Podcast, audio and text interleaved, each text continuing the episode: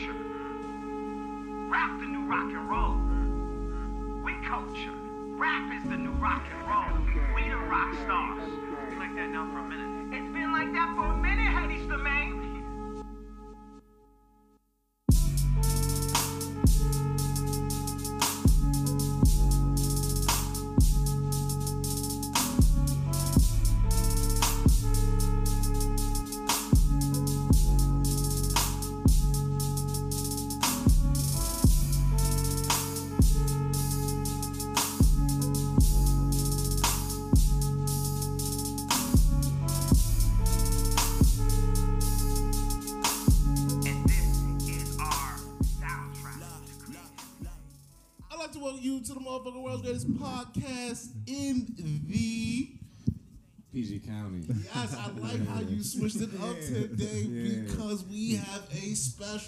Special, special guest. Yes, sir.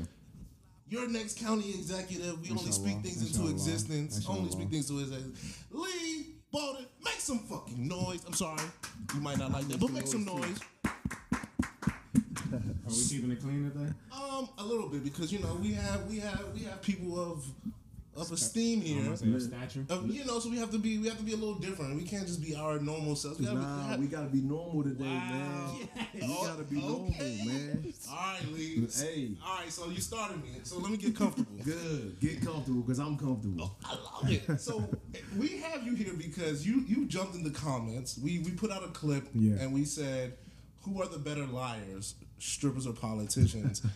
and Charles, high five me. Give me some.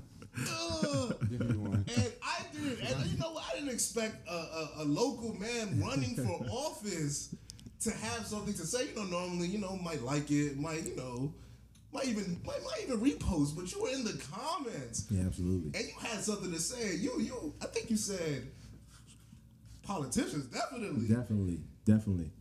I mean, what? So, so you just gotta take the stage. You can't. You, you can't, gotta tell us. You gotta tell us. We ain't been no politicians. Hey, I mean, ever since I've been a politician, and that's been since November, mm. you know, politicians, you know, straight to your face, and even behind your back, you hear all these things, and um, they liars. But to be honest, man, human beings, they liars, man. We're liars. But then when you get to this point, as far as politics, man, you're a liar because because you trying to promise like all these people all these things, and you can't deliver on it. You know what I mean? And that's why even when I go out and talk to people, I can't promise you nothing. The only thing I'm gonna promise you is I'm gonna fight for you. You know what I mean? I'm gonna um, you know have your voice heard, right? Because I'm a citizen, I'm a resident just like everybody else, and it's like um, I have these same concerns. So it seems like, you know, my gripes and everybody else's gripes ain't being heard uh, in those political rooms. So it's like I'm, I'm gonna be that voice for us,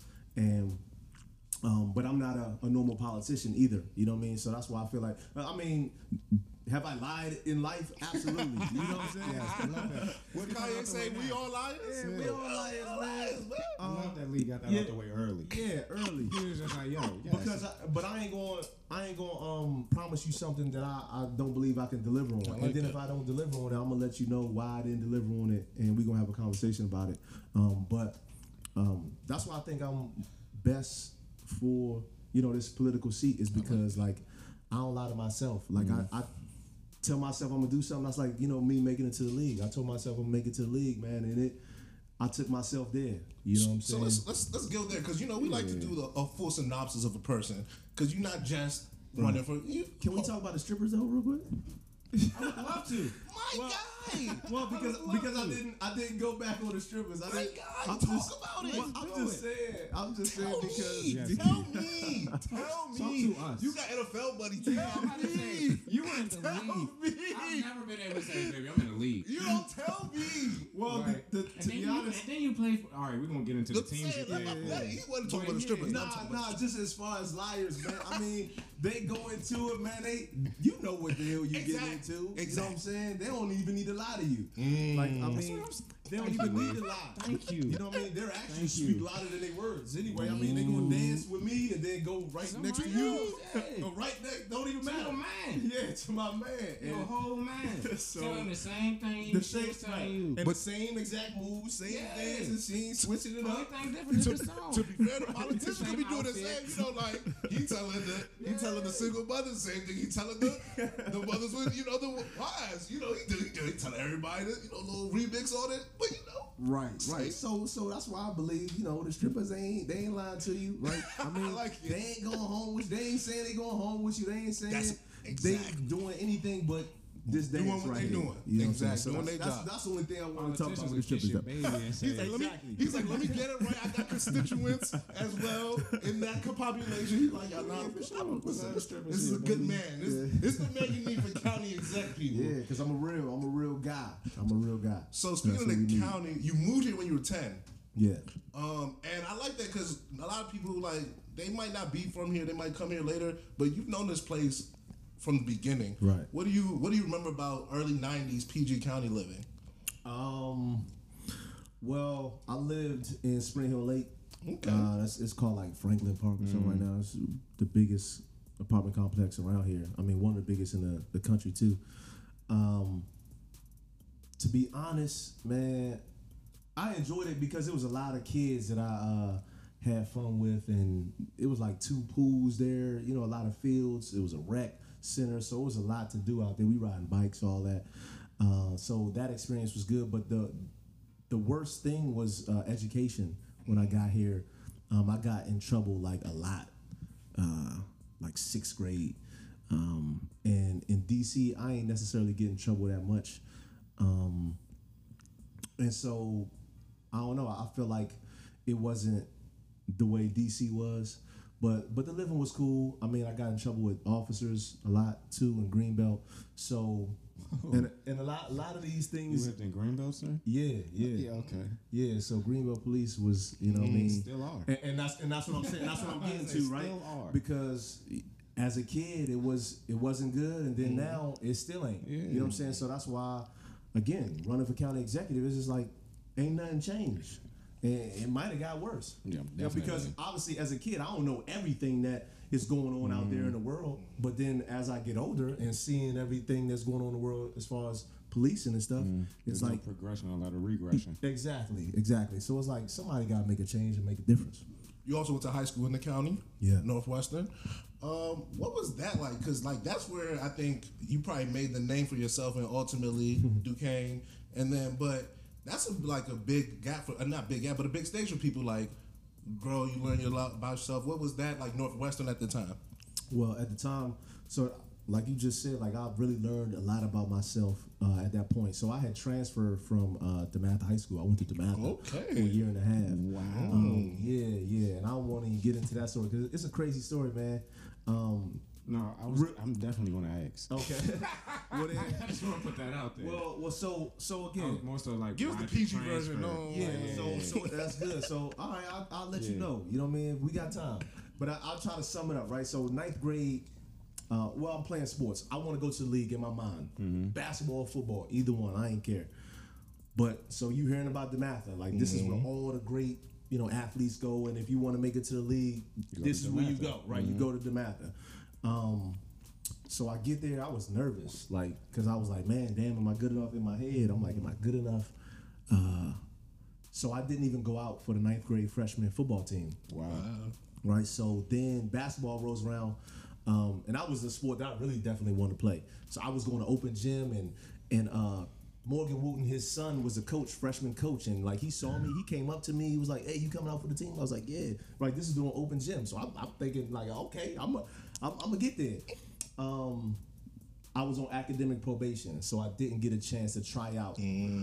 But then I got off academic probation, and then I was able to try out. And they, this was after all the cuts happened. And then we had a scrimmage, right, like uh, on a weekend, and I didn't even go because I was like nervous to go. Like I don't know why, right? So they brought a kid back that they had cut, right? Because I didn't come to To the, the- scrimmage, So right? you And had it- a spot on the squad. damn near. And kids was um in my class. They're like, Leigh, why did you go to the uh, scrimmage? I, I don't even know what I told them. I don't really don't even remember. So so then sophomore year, I'm like, all right, man, like this is it. I'm locked in. I'm locked in. Right. I went out for the football team. Um, but then I ain't get no burn. Well, I got some burn, like, but not the way I should have been playing.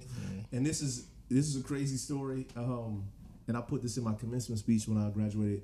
I mean, when I uh, spoke at Northwestern High School, 2015, 14. But the fourth quarter of the game, right, um, was on, and they said, "Leigh, go out there and play." You know, you know I'm getting garbage time. So I run out there on the field, and the whistle blew, and the game was over while I was running out on the field. Yeah, that made me Right. transfer too. So, so, but, but, but this will make most people quit. Right, this wasn't the last game of the season. This wasn't. I, I really don't remember what, when it was, what game it was, but Jeez.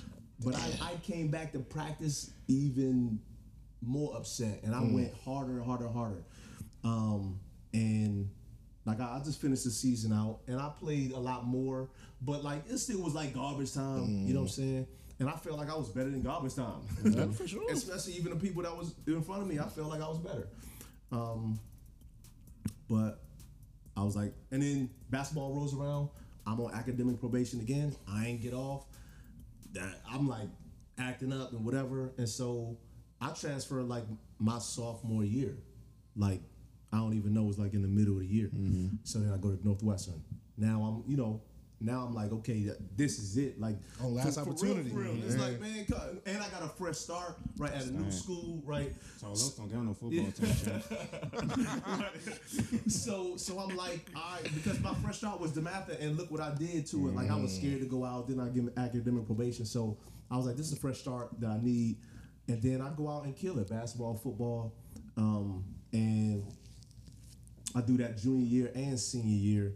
Um, but Northwestern wasn't a, a high school that was like, uh, you know, heavily touted for sports. Yeah. You know what I mean? And um, so I didn't get recruited that heavy um, outside of, um, you know, shit, any school. Like Duquesne, I went and uh, gave Duquesne my Your videos. VHS. Yeah. So, so I was. Okay, you just answered my question. I'm gonna say no. The only, only thing I was going to ask about that was that, like you said, Duke, Duquesne at the time. I think they were the double.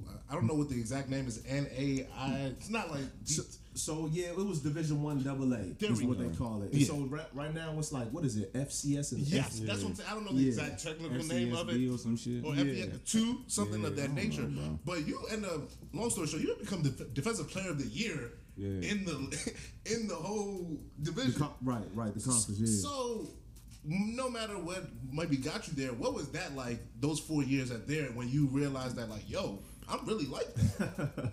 What was it like to be a four-year college athlete? Yeah, so I mean, like you saying, I always thought I was like that. You know what I mean? he said, I ain't need to get there. I knew Yeah, that. sure, I knew that. But but then sometimes you need um something to back it up. And, and I mm-hmm. did. I felt like I backed it up at Northwestern, but Northwestern again didn't have any colleges coming, right? So mm-hmm. again, so I'm going to Duquesne. The four years there, I feel like again, I'm the man and I'm just going to keep showing and proving that um I'm like yeah, I'm worthy, and I'm and I'm trying to go to the league at this mm-hmm. point because I know this is the last stop, right to the league. You know what I'm saying? If I don't make it from here, then ain't no G League champ. exactly. So it's like I gotta make it here. And so my freshman year, um, I ain't play again a lot like I should have. And my coach, I still give him hell to this day. And he he always say he was like, Leigh, I don't play freshman. I didn't play freshman. I was like, man, so what? Like, That's why you came that good. but um, but so I ended up having three interceptions. I started like a game or two. You know what I mean? Um, my uh, freshman year, but I was ready to transfer because the competition wasn't good. Um, and my mom couldn't afford it. You know what I mean? Because I w- it, wa- it was non scholarship. I forgot to say that it was non Because you a scholarship. walk on. So everybody's a walk on. essentially at Duquesne. Yeah. Everybody, because it's They not don't give out no It's like, scholarships. it's like, Wow. football, it's like Harvard Football, or some shit yeah, like that. football don't give I out forget because they basketball. They like basketball, give out scholarships. I They- forget. they I 10 forget. and There we go. I forgot that. I didn't Exactly. So, but they scholarship now though. But back, Back when I was then, playing, because yeah, they had yeah. just came from Division Three, like mm-hmm. years. I'm about to say because they have years elevated prior? throughout Yeah, the years years. prior. They've Right. elevated, you know, throughout the years. Exactly. So I've always known Duquesne as like The basketball school. Yeah, the Yeah. D one school. Yeah. like, for, but for basketball. for though. basketball, mm-hmm. right? Didn't even know they had a football team. Yep. It's, Until that's you- like Georgetown. Until you. Yes. wow. Yeah. Georgetown got a football Shout out team my man Stephen Thames, wide receiver coach. Wow. for real? too. Yeah. That's all right. And we played Georgetown. I didn't know they had a football team until I played them at Villanova Duquesne. has a football team. Yeah, yeah. All these schools, Absolutely. yeah. Absolutely. But Villanova was one of the top schools In uh, that div- in, in- yeah. yeah. in one double A. But Duquesne wasn't. Georgetown wasn't. Um, so, so I'm saying I don't even know where the hell we was at. Um, Freshman year, but- he, they don't. They, he don't play freshman. Right. Freshman year, um, you know, I get three picks. Uh, and then no, so my mom didn't have enough money. Uh, the competition wasn't good. I'm like, man, am I gonna make it to the league from here? There's, there's no way. You know what I'm saying? I was like, and Maryland wanted me to be a recruiter walk on when I uh, was coming out of high school, right? Because they they got my VHS tape late, and they had already done their scholarships, and so they wanted me to, to do that. But I was like, nah, I was ready to play. I want right someone away. who wants me. Yeah, yeah, and right away, I wanted to play right away. So. Um, Like you said, there's no G League. This is the last stop. this is last time. I'm stop. curious, that's good, job, but you you seem very intentional. Like even like at 18, 19, Yeah, yo, man, I, I- want to. I was very, I, I- and I'm, I'm gonna get to you know some intention too Mm. later at, at Duquesne, but uh, so I'm like, even if I go to Maryland and spend one year playing in ACC and just ball out, I'm gonna go to the league. You know what I'm saying? I, saw- I was like, I just need a chance at, at Maryland, and I'm gonna I'm gonna go to the league for one year. Um, but then the coach was like. Cause I wasn't going to no more than workouts. I wasn't doing nothing. I was ready, like shit. I was ready to go. I was out there. He's like, going back home. Yeah, and the coach was like, Leigh, um, you know, we gonna get you some money. Uh, yeah, and so they got some money somehow, some way, and then and Saw, then, them, saw, shout out to them, y'all. saw them interceptions. Saw them interceptions. Yeah, all right. yeah, but I only had three though. I only had three, but but I had it. I had two Only against you know. two games though, right? Yeah, Started. started, started. Started two I games. played, I played almost every game, um, but I had some good games against good competition, like uh, You know how like people get- Lafayette, you know how many people Bucknell. get drafted and never caught a pick in college? Right. that's Touche. That's a fact. That's- Touche. And, and I'm mad about that.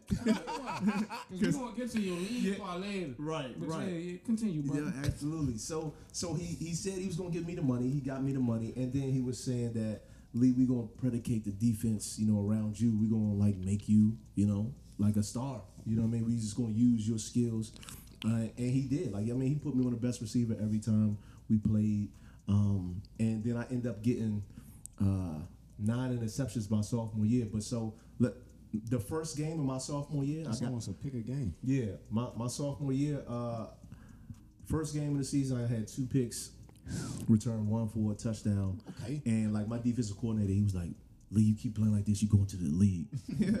you know what I'm saying? But I already, again, in my head, I already knew. I already knew.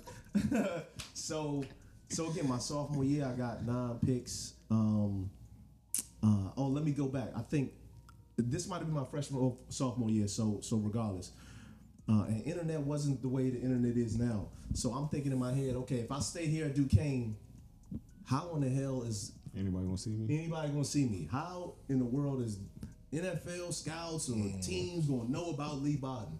I went on the internet and searched who had the most interceptions in uh, Division One AA in football, and the guy had 28 interceptions. So I was like, I I wanted 30 because I had three. I was like, and then I, I kind of wanted 10 each year. I was like, I'm gonna get 33. I'm gonna blow this shit out the water. Um, so that was just my mindset. And again, thankfully, the coach put me on the, the best receivers and put me in positions to, to make interceptions. Um, so my sophomore year I had nine, my junior year I had nine, and then my senior year I had seven. So that totals to be 28. And to be honest, I had an interception in Sacred Heart. I need to I need to go back and, and go to the record books because they didn't count this game. This was a bowl game that we played, and I got an interception, so I really got 29. But I don't know why they didn't count this this Hey, interception. we need hey, update them records. We need them bowl game stats. Bullshit, We need yeah. them bowl game stats. So so I, I still will be second because that's my senior year. Rashean Mathis, I don't know if y'all remember that cornerback from uh, Colts. Jacksonville. Yep, he played for the, the Colts. Jacksonville. He started with. He had 30. He played for Bethune Cookman. Yeah, Bethune his, His senior year, he had like 15 the picks. Yeah, he had like 15 pieces. It was crazy. So, but anyway, like I was intentional. I was like, man, that's the only way I'm gonna get to the league, from my opinion, from Duquesne. And listen, my senior, junior year, like scouts was coming to practices, coming to games. At my pro day, all the uh, scouts was there pretty much, and so um, you know that is what led me to the league. And I had a good pro day, and and that was you know what I'm saying. So what about that experience? Because like you said, I know you was in Duquesne and you were like, "Yo, I'm that guy. I done got all these picks. They got at least six, sixth, right? Like, was I'm just in your mind, what was going on through that kind of experience in that time? Yeah, I, I thought I was going to get drafted. Like, and again, the interception that I told you that they didn't count, it was against his team, Sacred Heart, and they had a dude named Devin Johnson. He was leading the nation in yards per catch. Right, he, it was damn near like thirty. You know, so you can look it up. I mean, it was like twenty-eight to you know, He was just going crazy. he was going crazy. What year was this? This was Oh, 2002. 203? Right, 2002. Okay. No, no. 2001 because he was a senior when I was a junior and I so I played him. Everybody was like my friends that was on the team. They was like, "Leigh, man, you gotta watch film on this guy, man. He's so good." I was like, "Man, fuck, fuck him, man." I was like, "I'm gonna destroy him." You know what I'm saying? I ain't really Love it. I'm gonna lock this nigga. I'm gonna lock him up. And the stats show, right? He mm-hmm. had like two catches for I don't even know how many yards. I had an interception, right? I pretty much dominated, and I was on him the whole the whole game. That year, he got drafted to the Dallas Cowboys, sixth round. So again, I'm a I'm a oh, junior. I knew I knew this nigga's name. I'm a junior. He was a senior. Mm-hmm. He got drafted from to the Dallas Cowboys sixth round. All my teammates was like, because this, this was doing spring ball. Yeah. They was like, Leigh, you definitely get drafted. Did you see Devin Johnson got drafted? Oh my God. You going at least third, champ. You going at least third, You know what I'm saying? I, I, Shit, you like a nigga up that went six. and then and then my Shit, year me. come, my year come, I'm undrafted. I was I was like, I was kind of mad. You know what I'm saying? That Cowboys could have used. I was I was kind of heated, man. But be in the league if you was in the Cowboys, champ. For real. well, nah, my injuries, uh, like I was hurt. Yeah, we gonna get that. but uh but nah so so i'm thinking like you said i'm thinking i'm getting drafted and just with having 28 picks well, listen chuck pagano he was the defensive uh, back coach for cleveland Okay. and he was like he called me up and i guess their scout had came later in uh, at my pro day and so he didn't get a 40 time. So Chuck wanted to come work me out, get a 40. He called me on the phone. He was like, uh, Leigh, you know, asked me all these questions. And he was like, what's your 40 time? I was like, man, you know, I don't know. It was like 4 4.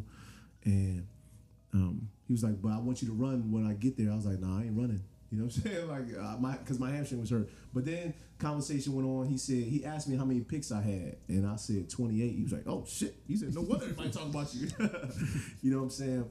Uh, but I'm saying I, I felt like I did enough to get drafted, but it didn't happen because they knew like they probably could get me as a free agent. You know what I'm saying? So, So I read that deal. yeah, when you got there, you made an impression, uh, an impression, rookie camp, and ultimately, first year don't play much, but second year is when you Shit get happen. you get on there and you start playing. What was that kind of the first couple of years in the league as an undrafted free agent player? What was that like for you? Just that working. Before you answer that, how did it feel to go undrafted? Because you thought you were getting drafted. You had mm-hmm. the picks to get drafted. You had a great pro day. How did it feel, and mentally, how did mm-hmm. you react to not getting drafted? right. So that, that's a good question too because uh, again the story is, is so much because. Like San Diego flew me out to San Diego. I met with Marty Schottenheimer. Like I'm thinking they was gonna draft me. Like the D back coach because he was a D back coach for my pro day and he loved me. Like Uh, he would watch my tape, my highlight tape. He was, he told me he loved it, and that's why I went out there. So again, teams said they were going to draft me, and I'm I'm like, okay, I like it's going to happen. But after the draft, now like you don't really got time to think because now it's it's my cell phone ringing. I was at my mom's house. My mom's upstairs line ringing, downstairs line ringing. All these teams is calling, and so you got to make a decision right, right there because they trying to get all these free agents. So it's it's the Eagles. It's like or the Browns, the Redskins, um, San Diego. It's a ton of teams, and they just call them back, and they call my agent. So it's crazy. So I ain't really had time to think, like even after that, Um, because I'm just like, all right, like whichever team I go to, which and I pick the Browns. I'm like, I just gotta go in there and and show what what I've I been doing. Yeah, yeah, do what I've been doing for real. That's that's really honestly, and it's like you see when people um, don't get drafted and they get left over, picked over, and they're like, man, I'm gonna, I'm gonna make these teams pay for not picking me. So that's kind of like my mentality. I was like, I'm just gonna go in there and just give the league hell, try to give the league hell however I can. So that's that was my mindset after not getting drafted. Um, you know, it, you ain't really have time to to sulk and be mad. You know what I mean? Because I had to make the decision to make it um, quick to go to the Browns, and it's like, all right, now uh, let's go, let's go to work. Man, shake your hands. Yeah. shit. no, 'cause that's vicious, bro. Because like he said, he was very intentional. He said he was a kid, and he was like, "I'm going to the league." Everybody's saying, "I'm gonna draft you. I'm gonna draft you. I'm gonna draft you." Don't get drafted. A lot of people have been like, "Yo, fuck the league," Yeah. and then like he's like, "Nah, I'm gonna get in the league. I'm gonna make y'all pay, and I'm gonna make the squad." Right, and I, and I was gonna make them pay too, just like they paid me. You know what I'm saying? The money. You know what I'm saying? I made them pay. You know what I'm saying? That is it's true. And I forgot to tell you, like, so Green Bay actually called me Mm. That's his in the seventh round. In the seventh round, um, right before the seventh round. No, they said. And you can go look this up because I, and I didn't. I looked it up like afterwards because I and I mean years afterwards. Oh. They said whoever called, it was like we got um, a lot of picks in the seventh round, um, but you probably won't wouldn't want to be drafted in the seventh round, would you? I was like, nope, and hung up the phone, like straight up, So it was straight like that. straight like that. Because a lot of times, like, just think about it, like Mr. Irrelevant. Yeah, yeah. How, they don't, how many times they make the team? Seventh round picks usually don't make the team. Sometimes six round picks don't even make the team. It's true. Um, so I got a chance, and that's what my agent was telling me even before the draft. Like, you know, being a free agent is, is sometimes cool too because you get to pick where, Pick you're where you going. go. You know what I mean? Whereas if they pick you, shit, that you could just be a body mm-hmm. for them. You know what I mean? just and again, filling the roster. you just fill in the roster. Sometimes it seems like they just throw darts at a name for you set the seventh round picks.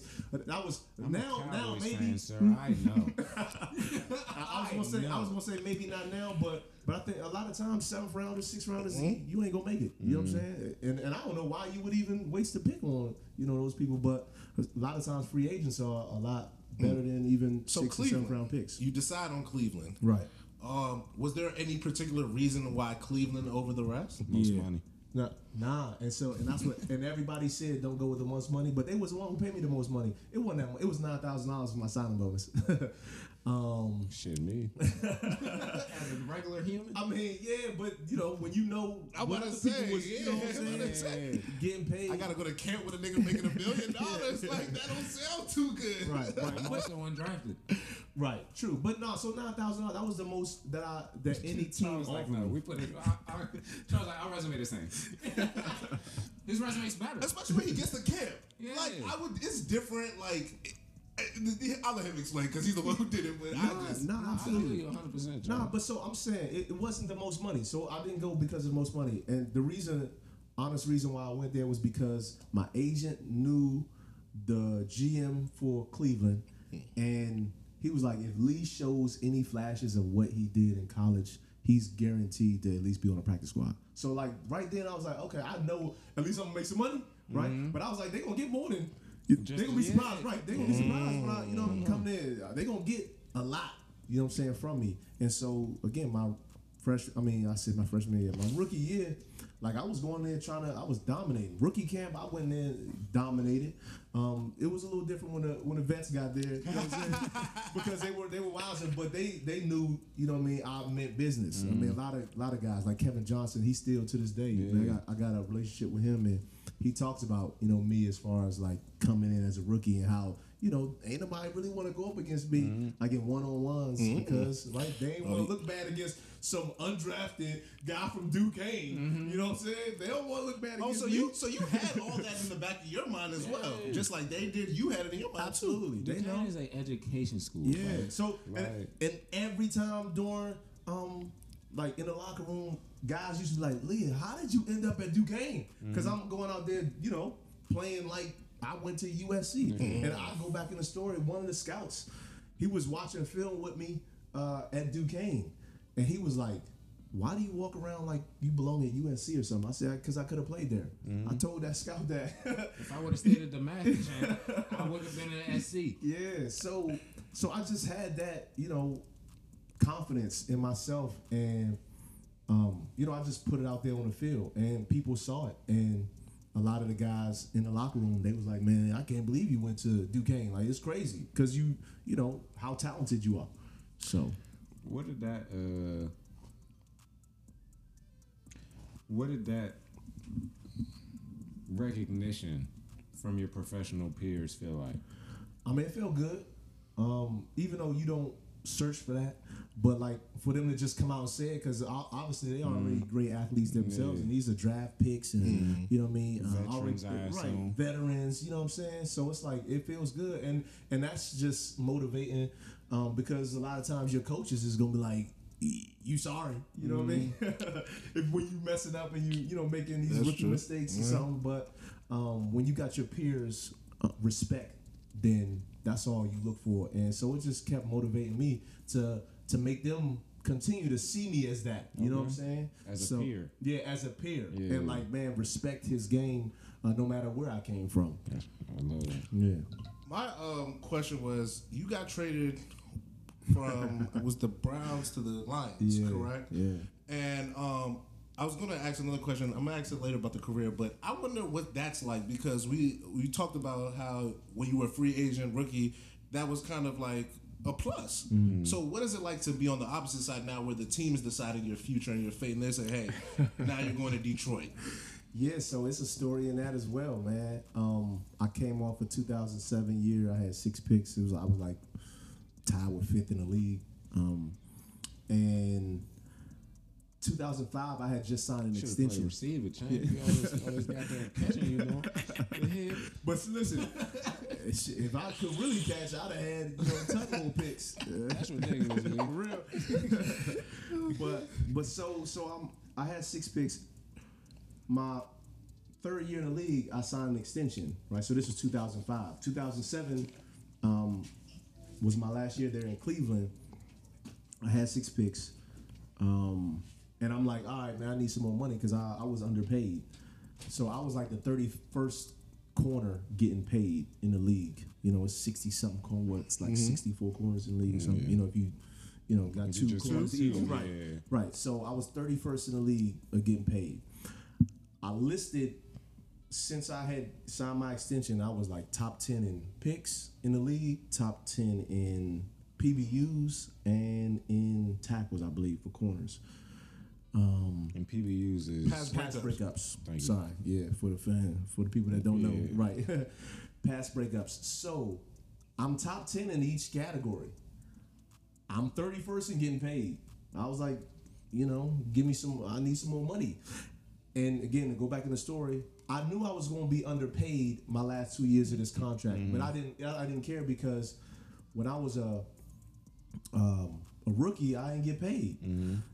So then they, Nine thousand dollars signing bonus. Right, they signed me to an extension in 2005. They, they talking millions, and I'm like, well, yeah, I'm taking millions. Yeah. You know what I'm saying? So a lot of guys was like, Leigh, you gonna be underpaid later on in your um, Back into the back contract. deal. I was Yeah. like, I'll worry about that later. And, and so now, now we fast forward. Now I'm here. Mm-hmm. I'm, I'm like, okay, y'all got to pay me a little bit more. The GM was like, wait a year. Romeo Crennel was like, man, Leigh, I respect you for coming here and showing, like, not just asking for money, but proving that you should Mm-hmm. like, get this money and deserve it. that's that Duquesne education relationship. Right. so, Business degree. Don't forget. Yep. Nah, for business administration, it- correct? yeah, I got absolutely. Business, I business your is my website. yeah, yeah. Business is my thing. So I, I'm a businessman, and I came in there and showed them that I'm in business, and here's why I needed the money.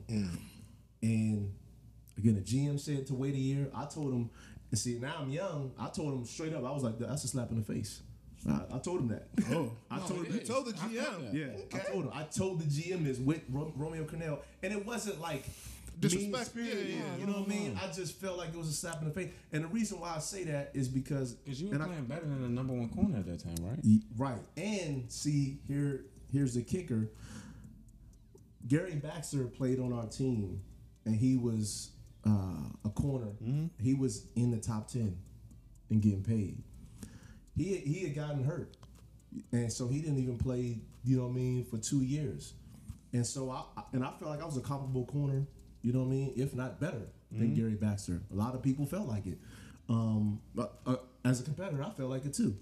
And so I'm like, and that's why I felt like it was a slap in the face because damn, you know, you paid him top ten. Why can't I get mine? Why can't I get mine? And- but I wasn't even asking for top ten money. I, I said I ain't want top ten money. Just I want. I don't want to be thirty first. That's what I I told him. need I to be said- closer to ten. I was like, I don't want to be thirty first. Yeah. So so that's why I felt like it was a slap in the face. Hey, face. believe shitting me. I'm top five in picks. yeah, I yeah, need top ten money. yeah, yeah. So, um, that off season, right? I got traded. Well, so, that's- that, so that's that's what happened. Um, and that's you know so that was I a welcome to the my- business moment for you. Pretty Or- much, pretty much because it was like I was trying to put my career in my own hands and trying to get a little bit more money. But again, you know, through injuries, anything can happen. So Yeah. if I waited a year and got hurt, Yeah. you know, Who knows like, what happened? Who knows what would have happened? That's and true. then that next year, we, Cleveland didn't play well. Then he got fired. So now, guess what? I'm gonna have to play GM or the, Romeo? the GM. Sorry, Mm-hmm. Okay. the GM got fired. So guess what? New GM gonna one. come in and gonna say, "Well, I need to see what you got Yeah. again this year to pay you." So wait another year. So wait another year. So now I'm on two years. Ex- So now I'm, I'm living out that contract Yeah. Yeah. So that I didn't want to live out. you were in Detroit, and I hate to bring it up, but that was Go the year Go ahead. Yeah. zero and 0 and 16. 16. 0 and 16. But you gotta play with Megatron though. Yes. You gotta be on the team. So there, there, there is some good with the bad. We, You do have to take some good with Dan Play Orlovsky too. He be, Dan on, he, be, he be on TV crazy. some exciting games. Some good games. They did. We did. Not they. We did. Good We games. did. Good Play some exciting What games. was it like being in that atmosphere? Because that's a unique Man, place to be in. Right. it was very, Ford Field, it was correct? very unique. Yeah, Ford Field. Ford Field. I don't miss that place at all. You sound like that's talking about high school. It was in. It would was indoors. at all. It was indoors, and sometimes it was cold in certain places. Of the, I'm like, how, the fuck- how is it cold? here? Colder than the outside. Nah, But but Detroit crazy though. That's true. That's Detroit cold as shit in the winter time. That's true. So, nah, just even entering the locker room, um, it was like different than even Cleveland. Um, I don't know. I don't know. It was just the energy, the aura of it all. Not saying the players, because there was some great players that were there. Who was the coach at the time? The coach was Rod Marinelli.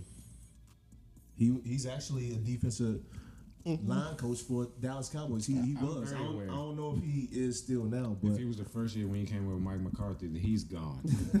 Not dead ass. They But got no, rid of that he- whole squad except the head coach. He he just wasn't a good head coach. I'm I, I very just put it. I just put it like that. I say in my statements. It happens. It happens. You know. Yeah, yeah. So it just it just wasn't wasn't good. I didn't think we would go 0 16 to be honest. We listen, we went 4 0 in the preseason. That, that mm. shows you the preseason don't mean a damn thing. yeah. It shows Listen to you the preseason don't- professional, you yeah, guys. Preseason don't mean a damn thing. We went 4 0 and then went 0 16. But I mean, it's nothing positive I can say. I'm about to say, but is that, as a professional, does it like make you think of like, all right, this will never happen, or like these are lessons that I'll take to the next It's a, it's a learning experience for That's sure. for sure. Well, I mean, you had to just go in there and just do your job. Like really, really just not worry about nothing else. Again, I didn't care about if we was owing uh 16 or owing whatever. I was still always playing to not look bad on film to other people and to my peers. That's really all I- Because y'all are independent contractors at the end at of the, the end day. of the day, right? Because if they see me, 1999? Hmm? Nah, but Listen, you get the point. You get the point. If you see me out there- and shit, all right, I got you see me out there playing like That was a serious some question. though. garbage. That's on you. That's, That's not on the line. That ain't on the team. Mm-hmm. You know what I'm saying? So we can be 0 16 all we want. But if I'm playing well, right, then it don't matter. Because look, Meg- Megatron still played well that season. Um, Nigga went crazy. yeah, and and the thing is, I didn't necessarily like that system either because they they brought in like Tampa defense, Tampa two, and we didn't have the personnel to play the Tampa two. Like. Tampa two, you need a, a front four that's going to be like really Get after the crazy. quarterback. Yeah. Right. And not saying our D line wasn't bad or nothing, but they, Y'all it, had they no wasn't pass rushers. right. I mean, we did, we did, but it, it wasn't like how It wasn't Warren Sapp. Warren Sapp, you know what I'm saying? It wasn't like Simeon out Simeon, right? You know what I'm saying? And That's so, what he said. yeah, that's Nah, all I'm saying. That's So all you, I'm so saying. you gotta incorporate more um, blitzes and things like that. And ah, listen, Man, he's a corner man. He, can, nah, can't have for his sure. back. He- he- Yeah. so come I, on, wa- I want to speak on that real quick Because because that's why I say that's why like Ndamukong and Suh, they if they they ran the Tampa when Ndamukong was there, it would have been a little different. A little 'Cause It was three four when he was there, but that's off topic. Continue. No, but so I mean the point is, um, me as a corner, they was playing cover three a lot. Okay. Um, and then all they used to tell me was Explain cover three for people. yeah. That's So not. cover three, a corner. What a corner has to do is really just play the deep thirds. Like don't get beat deep. That's mm-hmm. the only. That's your only job. That's your job. That's your job is not to get not to get beat The deep. field is in three. One. Right. Yeah, Yeah, the field right is cutting thirds. So I got a one third on my if mm-hmm. I'm a right corner, the mm-hmm. free safety that's the furthest back has that middle third, and then the left corner has Everything outside that. the. Yep. right that third of the field. And then all they used to say is let your underneath defense work. So if any curls, outs come, those them catch it and backers, tap. those You backers, it off. no, no, No. those backers got to be underneath it to make the quarterback either throw a bad Above, pass yeah. over to give me some time to maybe make a play, mm-hmm. or just not even go there. Okay. You know He's supposed to be tackling after you catch it. Yeah, He's not supposed to. Exactly. You But- curl, boom. Right, but that hit you. looks that looks bad if I'm just continuously making tackles after curls After after 10 curls, yards. after curls. They're like, damn, what, how, he ain't playing no defense, and they keep getting first downs and first downs. Mm-hmm. You looking bad as a corner, mm-hmm. but our linebackers was getting sucked up because of play action, and now I, it's like we. What do I do? I'm What do I do? you know what I'm telling the defensive And that's why I said the Tampa ain't work because they Yeah. ain't had no Brooks out there. Chan. Exactly. You So know I'm, I'm saying? I'm telling the defensive coordinator, I'm like, yo, let me just play man to man. Because in cover three, if, and if I got beat deep and I play That's curl on me. hard, that's So so man. yeah. But it's like, oh, just play the defense. But I, I'm looking bad. I'm looking bad out here. You know what I'm saying? But Yeah. essentially, I'm doing my job. To the average fan, it's like, what the hell is this guy doing? He giving them too much cushion. You Nigga, Gotta be the worst position in sports. You got nine Could be doing your job so great. picks. exactly. Could be doing your job so great. You stop. Exactly. what? and, You got and that's nine tackles instead of two picks. Hundred percent, hundred percent, and and I only ended up with one pick that year, um, and so everybody thought that I had a down year. But again, guess who's calling after And that I- season? and I was gonna say we talked about that, but then there was a big money play. Right. The Vicious money play. The money play comes right after, so. I, that's why I asked about the independent contract because Shout you Bill you got Yeah. the you got the bread after what would mon- many would consider a Bad down year. season. Right. Does that change your psyche as a player, or is it just like I've been on this? Yeah, I've been noticed because I mean I know I'm playing well because I mm. love this confidence. I just want to say, you need to bottle this and sell it. Nah, dead ass. Trust me, when we get to the politics again, he'll tell us more. Yeah, Because this shit is vicious, bro. yeah, nah, straight up. But see, and I know it, but then guess what? It was some even turmoil in the locker room because a lot of times, man, the guy, the guys in Detroit was kind of mad that I was the only corner that was not rotating, meaning. You stayed on your mind. I stayed. I stayed on. No, no, no. I you stayed in your zone. no, no, no. I stayed on my position, Yeah. and so every I was on. I was at the left corner. He's like depth Oh, chart, okay, depth chart, what? Depth- one, right. one, Yeah. one, and nothing and, else. and- and everybody What else, That's they, they just kept rotating. Nickel corner, maybe me, nah. Nah, yeah. Yeah, I was I like just the right. So you play left side? So at first I played the right side when I got to Detroit, Okay. but then everybody thinks that the left corner is supposed to be the best corner. Yeah, the number one receiver. That's not always the that's not the case because if you when you look at it, let's just say when guys follow guys, you, mm-hmm. you see how many times they be say, on the other side. broke that Right, yeah, but for you me personally. Yeah, you, they go mm-hmm. everywhere. Yeah. You know what I'm saying? They be on the inside. It don't matter. The, the left side. Or Jalen Ramsey, for instance. If He you a plays lock, lot of I slot basically if you're a now and shit lockdown like corner, that, my yeah. man Leigh saying you gonna be doing that. Yeah, you you move move you you around. around. So, so it, it don't. I mean, but they say that the left corner is the best spot. That's what they say. That's But where your best few corner wide receivers actually move around though. Right. Well, no, no. A lot of I receivers mean, do. you might go left or right, but very few wide receivers go might to go the middle. to the slot. Yeah, go to the slot. Yeah, yeah, Yeah. yeah. no, absolutely. You go to the left like or the a right. Cooper mm-hmm. Kupp, that's his guy. Right. Shout out Soundman. Right. You know what I'm saying? Very few wide receivers that might go into that slot spot, but it's just like left, right, all right, cool. Right, But right. So, just- yeah. so, so it depends because the mm-hmm. receiver will mm. depend on the play, whatever mm-hmm. that offensive coordinator call, left or right. It don't really matter. So, so I- I started off on the right. Then they moved me to the left because they said that's where the best corner plays. Uh, and I don't know why they ain't already put me there in the first place because I was the best That was the corner. best corner. No, straight up. And but it's like they knew this game two. How you just realize a game two when guys knew it from the get go, even from training camp and whatever. But I don't even me here get for a into that. reason, bro. Exactly. And, and that's that's another story in itself in Detroit. But I won't even get into that. But so I love this. Wait till we give y'all the Patreon. Woo. yeah, so so I'm playing right. Getting to the story of just the turmoil. I'm playing left corner, and all the other corners mad. I know I'm playing well, but do I get beat at time to time, and do I make mistakes? Yeah. But the coach, the coach was like the D back coach. He was like, "Y'all want to know why Leigh playing?" He put on the film. He said, "Cause he do this, he do that, he grade out ninety percent, right? Like." It's pretty high, man. It's like pretty 90, high. 90 something percent It's every, pretty high, Leigh. every game. You certain, know, in certain counties, that's an A. Right, because we get we get grades from play from each play. Each play we get graded. Okay. You know what I'm saying in in the league. So he gra- I'm grading out right every game ninety something percent. Even though you know what I mean I get beat whatever I'm still playing a great game. While everybody else right you ain't grading out as high as me. So that's why Leigh is playing and not rotating. So that was uh and so I'm saying I, I knew I was playing well and then sometimes it's good to get back up from you know somebody a coach or somebody because now when the players is like rumbling and mad that Wally ain't rotating. He got he got beat right here or he, he missed a tackle right here. Like so what? You know what I'm saying? Like he's consistent you know in what he does. So um, Let me show you you got beat up. Right, e- exactly. and so, so, so then I'm, I'm saying I played well enough for one of the best coaches mm-hmm. in the sport in history to be inquiring about me. You know what I'm saying? On a 0 and 16 team. So that means I was doing something right. And that's what I'm saying. And that's all I was worried about was was playing so my peers and even even coaches, you know what I mean?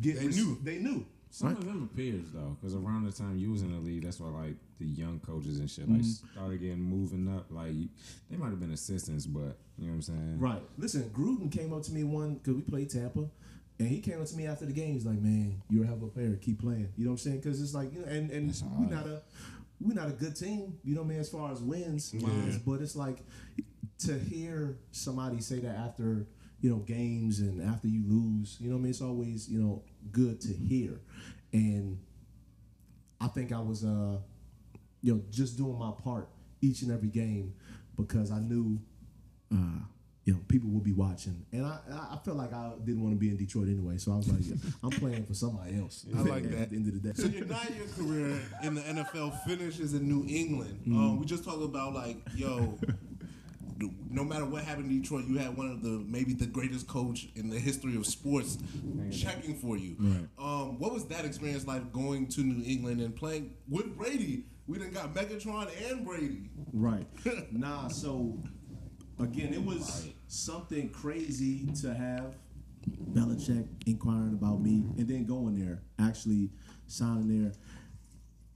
And like I tell you, it was night and day from walking in Detroit's locker room to mm-hmm. New England's locker room, the facility. Like you just knew that they they winning. I mean, obviously, you know what I'm saying. That's what their culture is is winning. Obviously knew that they're winning. They're winning. I That's gonna be a mean, capital. You ever go to a girl's house and you just like, yeah, her house nice. She, she got it together. right? You know, That's how I, that's, that's how I feel. that- that's how I feel. It's her Boosie video. she had the Wi-Fi. Her The bed, pressure. Her bed comfortable. Yeah, She Leigh was like- smoking this junk. I ain't never leaving. Leigh was like, New England is pressure. Leigh said, I ain't never leaving. Yeah, I ain't want to. I ain't want to, man. Listen, I'm gonna, I'm gonna, I'm gonna pull up something, man. It, Cause it was something. Uh, if I could, if I could find it, man. New England the seems like a vibe. So this is this was what was on New England's door when you walk in, right? On the way in, it used to say, "Do your job, work hard, be attentive, and put the team first. Right? This is when you walk into the facility. Oh, facility. so that's a fact. This This I've is- seen Julian Edelman say that on multiple podcasts. One hundred percent. And he was like, that's a fact. It's a fact. And this is he used to Because like all them say, Bill Belichick always say like, do your job. Uh, right. That's what I'm saying. This is and this is on the way in on the door. And he used to in some of these meetings ask randomly, "Hey, what's on? What's give me one uh, phrase on the way in?" And you better know that shit. And This is in front of the whole team. And then he asking somebody, "What's on the way out?" And so here are the things on the way out. It's like don't believe the hype, ignore the noise, speak for yourself, and manage expectations. Right. And so when you walking on your way out to the facility, that's what it's saying. Like right, you ignore the noise. You know what I'm saying? And ignore whether people saying you good, whether people saying you bad. Man, don't worry about it. You know what I'm saying? When you leave, way is it's real. real This is a real thing, man. Yeah, it's a real So thing. he said, "Listen, I bought into it. Yeah. I bought into it." yeah. And, but I was like, Y'all I, gonna love my gift for the basement. I was like, I hope he don't call me because I ain't memorized none of this shit. And that's why I still got it to this day in my phone. Nah, you know what I'm saying? He searched it in the notes. Yeah, I searched it in the notes. He searched it in the notes. It's, it's, it's still in here. Right, That's but tough. nah, but but it was real because you know what I mean. He got it like that. Like he got people like on pins and needles sometimes, um, and that's a good thing. That's a good what leaders need to do is sometimes be uh, crazy uh, in a certain way, um, and you get respect from everybody around you when you like that, um, and then uh, you understand that like everybody's gonna come together and and again just respect you for that but behind closed doors. He's a i mean you could talk to him just like like this like a regular guy but you know when you a leader you gotta you gotta be certain ways. But that was that was huge. So walking into that locker room it was just it was just different. And again the history of them you know they winning and you just want to contribute so you can get a, a ring. And that's really all i was trying to do was was do whatever i needed to do to to get a ring. You play with twelve. yeah play with 12 man. That was i mean Hey, When cuz I- we, we had cuz that played with twelve on the couch. Let's y'all. make some noise for that. yeah listen TB twelve, man. yeah i mean and when i played against this guy The second person we've had on the couch that that played with uh, TB twelve, so but who else who else you had AJ Francis. Oh, okay, all right. When when I when I played against him though, seeing how he demanded like excellence from everybody and like uh getting people lined up and it was just so crazy to see and I ain't never seen a quarterback like that. And not only that, but just had obviously like swag and had confidence and and his demeanor was just different than a, a quarterback. Like it's like that's what you see in cornerbacks. You know what I'm saying? What he had That shit is uh, is real. And then and then to play against it every single day was like was dope because obviously you got to be on top of your game every uh, Tom every Brady day. that tough. Yeah, he that tough. And then see in practice it's even even more hard, uh, more difficult because you know they don't got no sacks.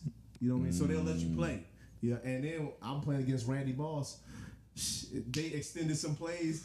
Tom throwing that motherfucker all the way across the field. I can't. I, I'm not about to pull my hamstring trying to. played Trying to TB twelve and the And to me, I mean, he was Right. on this. He was on the to squad, me, buddy. Yeah. He was to on the me squad. the best wide receiver Gronk? in the league. Yeah. on, there's, there's, Gronk. there's Yeah. people, buddy. Yeah. There was- Gronk was was a there rookie, too, yeah. right? Hmm? Ricky. Yeah. Alex. Yeah.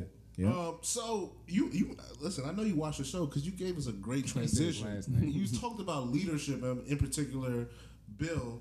But for you, county executive, that's a big leadership role. as in, Charles. Hell of a segue. second populous county in Maryland, Yeah. under a million people. Right. Um, embarking on this, has that been something you've thought of? And like, hey, I've been in these roles. I've been in part of with some of the greatest leaders that you know Americans we've known. I've taken what I've taken away from them and how you plan to use it for the county. No, absolutely, hundred percent. Obviously Bill. Again, hate he's a Charles he's a hell of a leader um, of a lot of That's my men. whole question. of a lot of men and and women just in the facility Just the organization. the as a- organization as a whole because he, he pretty much runs that organization and to see how he goes about his business is um, what I've taken away and have taken even in the business world as far as uh, owning my gym uh, in Lanham when I had my gym. So you can just incorporate things from him and all the other coaches that I've had that are great leaders of men of you know a big group of people, and you just implement. It doesn't matter if it's you know fifty or hundred or five. Um, you still have the same qualities and get the same qualities that uh, these people have, and implement it into whatever you're doing. And that's what I did, and that's what makes you successful. Like he always says, no matter what people think, he's going to do what he feels is best for the team. And that's mm. and leaders have to take a hit. Like you seen when Malcolm Butler, he didn't play. Right? I'm sure some players was like, "Man, mm-hmm. what you doing?" Right? But he felt whatever reason Malcolm shouldn't have been playing, and he to stand by it. And he put him in when he needed to be. Right, and he gonna put him in when he feel like he need to be put in. And leaders are gonna be crucified when if they don't work out. But he's okay with it, right? He, it's a method to his madness, and it's a reason why he did it. And he's just gonna move on and get better from it um, when you when you move on.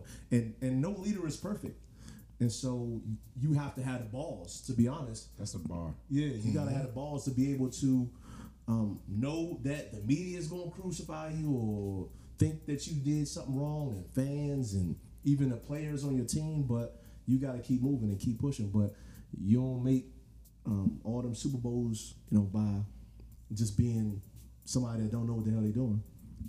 Um, so so he knows what he's doing, and I, I did. I took a lot from you know what he did, and it's it's a lot of those things that I read to you. Um, you know, everybody need to do their job in, in anything you're doing, right? And if you just focus on that, right, everybody gonna be better. Mm-hmm. Because again, if I'm if I'm focused on the, what the DN doing, I ain't gonna do my job, and then like the DN could end up doing his job. Now I'm not doing my job, and now I get beat, and then We get scored on. we get scored on. You know what I'm saying? So if everybody just do their job and focus on that, like it's easy and it's it's pretty simple. But you gotta you gotta make people buy in, and then you have to if people don't do what you say to do, then you gotta remove them. You know what I'm saying? And and he's done that. He did that with me. Um, you talked about the your gym you had pre-COVID. Um, as a business owner, a lot of business owners, no matter who they are, were affected by COVID. As running for a county executive, you have you can speak to that better than maybe probably anyone running because you actually had a business and went through the COVID. Um, not or era, we're still in COVID, but it went through COVID and on the other side, what would you talk to maybe the business owners and Other how they side. what they have to go through?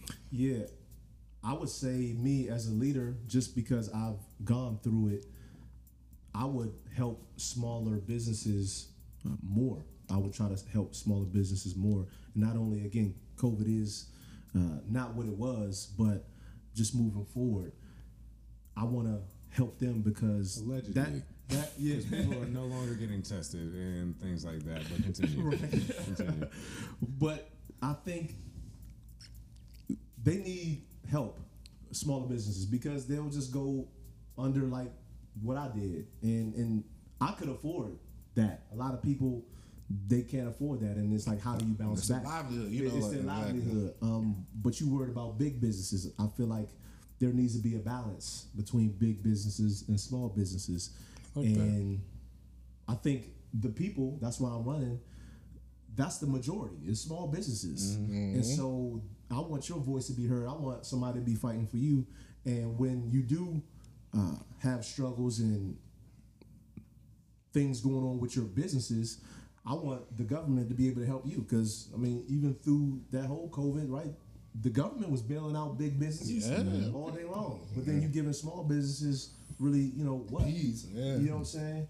Um, so it just needs to be a balance because the wealth Yeah, gap we is crazy. I We know can- it. We can go further back to the recession with Obama and how he banned out GMC and Exactly. all of All, all right, and that's what the government is going to do. But so now local governments, what you got to do is help these local businesses stay afloat. And if you don't do that, I mean, big businesses are just going to take over, and and we're gonna have to just rely on them and depend on them. And uh, that's not an economy that that's good for you know again entrepreneurs smaller businesses because how do you you know I mean uh, keep going from that you know again if, if all they doing is worrying about big businesses it's no way our economy and our people can you know advance and get to a, a higher place and in a place of I want to say comfort in this you know capitalistic world I love that. I feel like Before you start, oh, Charles, before you answer that, before you ask that, I mean, one thing that's been big with you since everything, all the stages, is culture. Mm-hmm. PG County, DC, DMV, however you want to put it, very important culture. Small businesses, all that is culture. So where does culture come in with you? Because it seems very important from the Patriot Way, um, the things you didn't learn in Cleveland, things you didn't learn in Detroit. You know what I'm saying? The culture's there, weren't it? And then you went to New England, solid culture, home culture. You know what I'm saying? So I just want like, what does culture necessarily mean to you culture to me means as a politician? yeah as a politician I feel like well again I'm not a politician I like that. I was waiting for that one. I'm not a politician, man. Um, but culture is important because it's who we are. It's just who we are, and how do we advance who we are? It's good. And- I like that. The only way we advance who we are is through our governments. And if our governments never have a representative that represents the culture, who we are as people, and our growth, then we ain't never gonna grow where we feel like we should be, you know, growing. You mm-hmm. understand what I'm saying? And so I feel like I want to be the leader of the culture and like and helpful to our culture to grow because ain't no leader going try to help our people grow. They only worried about the big businesses, right? And that's not our people essentially.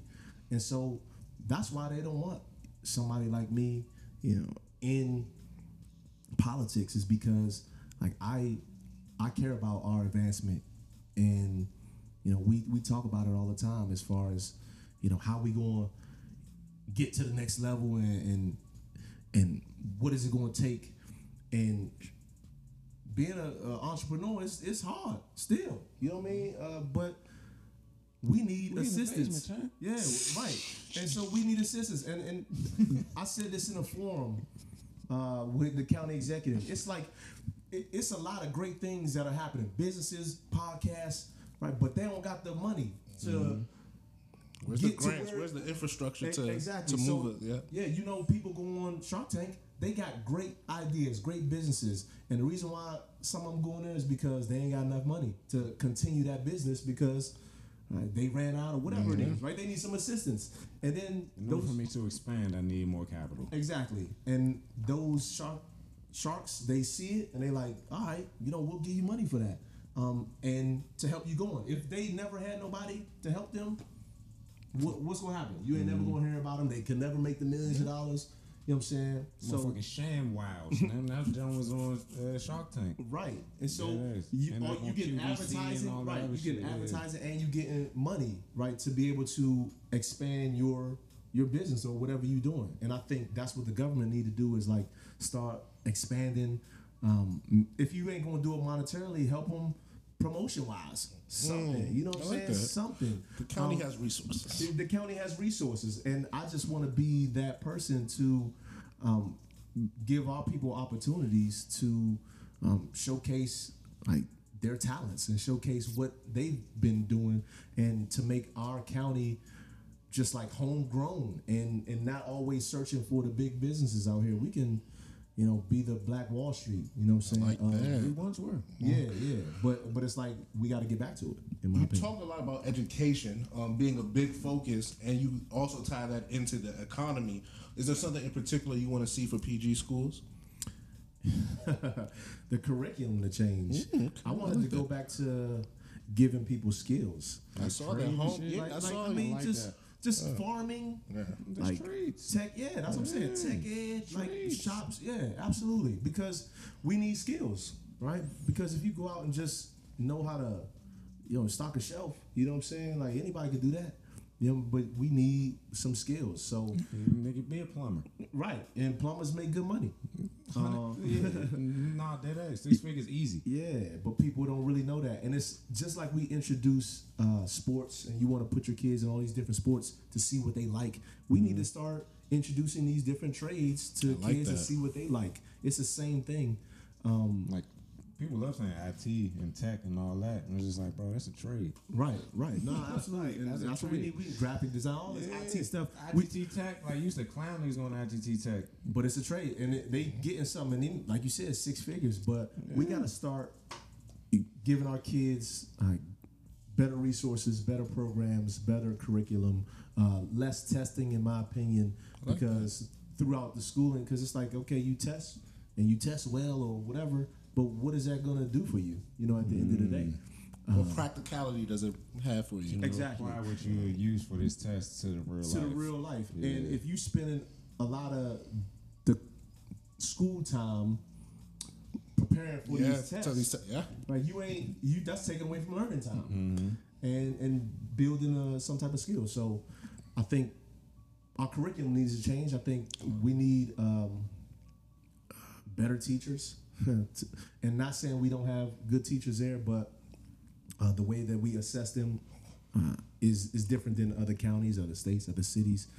Um, Make and sure then- we and then get need to start- too. And, and that's what I was just about to say. And now we, we got to start paying them. Once we assess them the right way and, and know that they're doing a good job, now we can pay them a lot more because exactly. we lose a lot of our teachers to other counties, other cities, Or right? DC school. or private school, and so we have to, you know, learn how to just uh, was like, 'cause I better know- assess I these say, 'cause I know a teacher that's leaving public school to go to private school this year. Right, it, and it's happening. And so if we don't find a way to keep our teachers, then our children are gonna suffer. So, Mm-hmm. so yeah, I mean, those are the big things. That education is is what I want to bring. I love that. And Um, policing is also another big thing for you. yeah.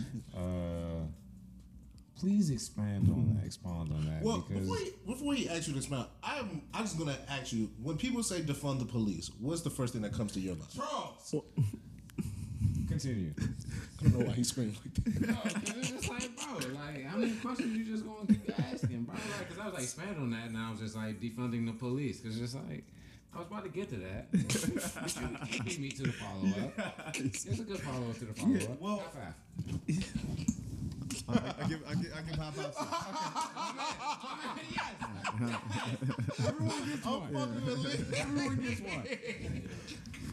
Yeah, nah. So defunding the police, like what comes to my mind is just, it's just allocating the money somewhere else. It's like Yeah, he's not a politician for real. He's Right. definitely not. It's, it's giving them less. That's what defund the police and, and That's what I thought. That's what I thought. A lot of people get upset when you say that. So Yeah, I'm, no, I'm- absolutely. A lot of people don't know how much police unions Yeah. and police counties and all that getting from states, federal, Things Right. like that. And- it's like because the money that's coming for police unions isn't necessarily coming from the state budget. Correct. Or county county, county budget. budget. But but the thing is money is allocated from the county. sure.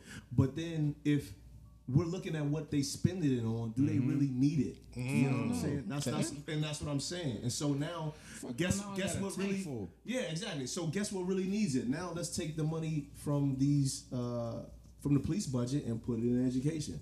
Right? Um, but I'm saying expound on just um policing. When I was 13 in Greenbelt, Maryland, this officer told me I was handcuffed, and he said, "If you wasn't handcuffed, I would hang you to this tree." And this was during um, Rodney King when Rodney King happened. So I'm thinking I'm dead. And if you go to his website, ladies and gentlemen, that is one thing that sticks out to him in his life. Yeah. I felt like when I was reading it, because it was just like the Rodney King beating. Yeah. Stood out to you. stood out to me as and- a child. As a child, because one, I mean, you see a man getting beat by police officers on camera For and, speeding. and I don't even know what the hell it's for. It don't even matter. then they got away with it, Mm-hmm. And so that's what happened with the LA riots. That's what happened then. That mm-hmm. was like 92, I believe. Yeah. And I'm saying 93 or 92, I believe. This happened to me. They have multiple with- riots in LA. Right, right. But I'm saying just specifically for this though. Yeah, like yeah, once yeah. that verdict came out that um, those police officers were mm-hmm. Acquitted. acquitted, mm-hmm. people went crazy. Wasn't it like six of them? Yeah. I believe it was. I don't even know the number. I can't lie to you, but it was a lot of them. Yeah, it was definitely like five or six. It was a lot. and I'm saying, so I'm 13 years old, and this officer tells me this, and I'm thinking I'm dead because he gonna get away with it. You know what I mean? And uh, and so, and then I had, and my friends had problems with officers in Greenbelt, and then as you continue on and you hear about all these other things when you're growing up and even me not being here and coming back and hearing about all the you know things happening with the police and listen they, they still killing people raping women. It's, it's crazy. Um, you know what's going on something that's not talked about. Uh, and i learned a lot of this just when i'm running for uh, politics. But these things are getting swept under the rug. And so you have a leader that's doing that, that's allowing these things to get swept under the rug, and uh, police misconduct not being reported and not uh,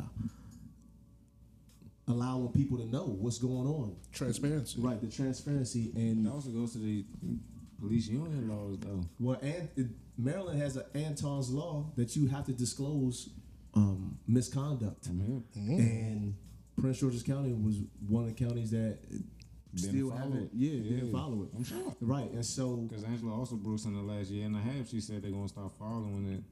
Yet we haven't exactly, seen a lot of camera footage that has gone down with certain And I- arrests and things like that. exactly. And I'll tell you, I mean, that's one of the reasons why I was running, um, because I got arrested for no reason.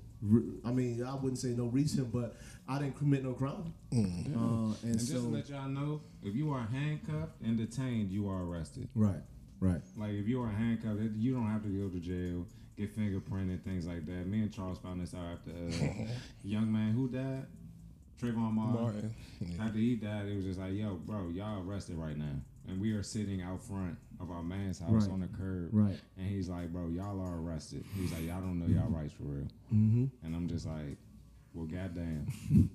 and they can do it, and and they have the power to do it. And the the person, even when you don't commit a crime, you don't have no power. They just lock you up and put you in jail if they want to, and then, I mean, now you got to deal with it through the court system, right? What- and they just wash their hands, You don't even got the money to do that. right? Would you say that was the moment that in particular made you want to m- embark on this run, or was there something else? No, absolutely. I sat in the jail for eight hours. Upper Marlboro.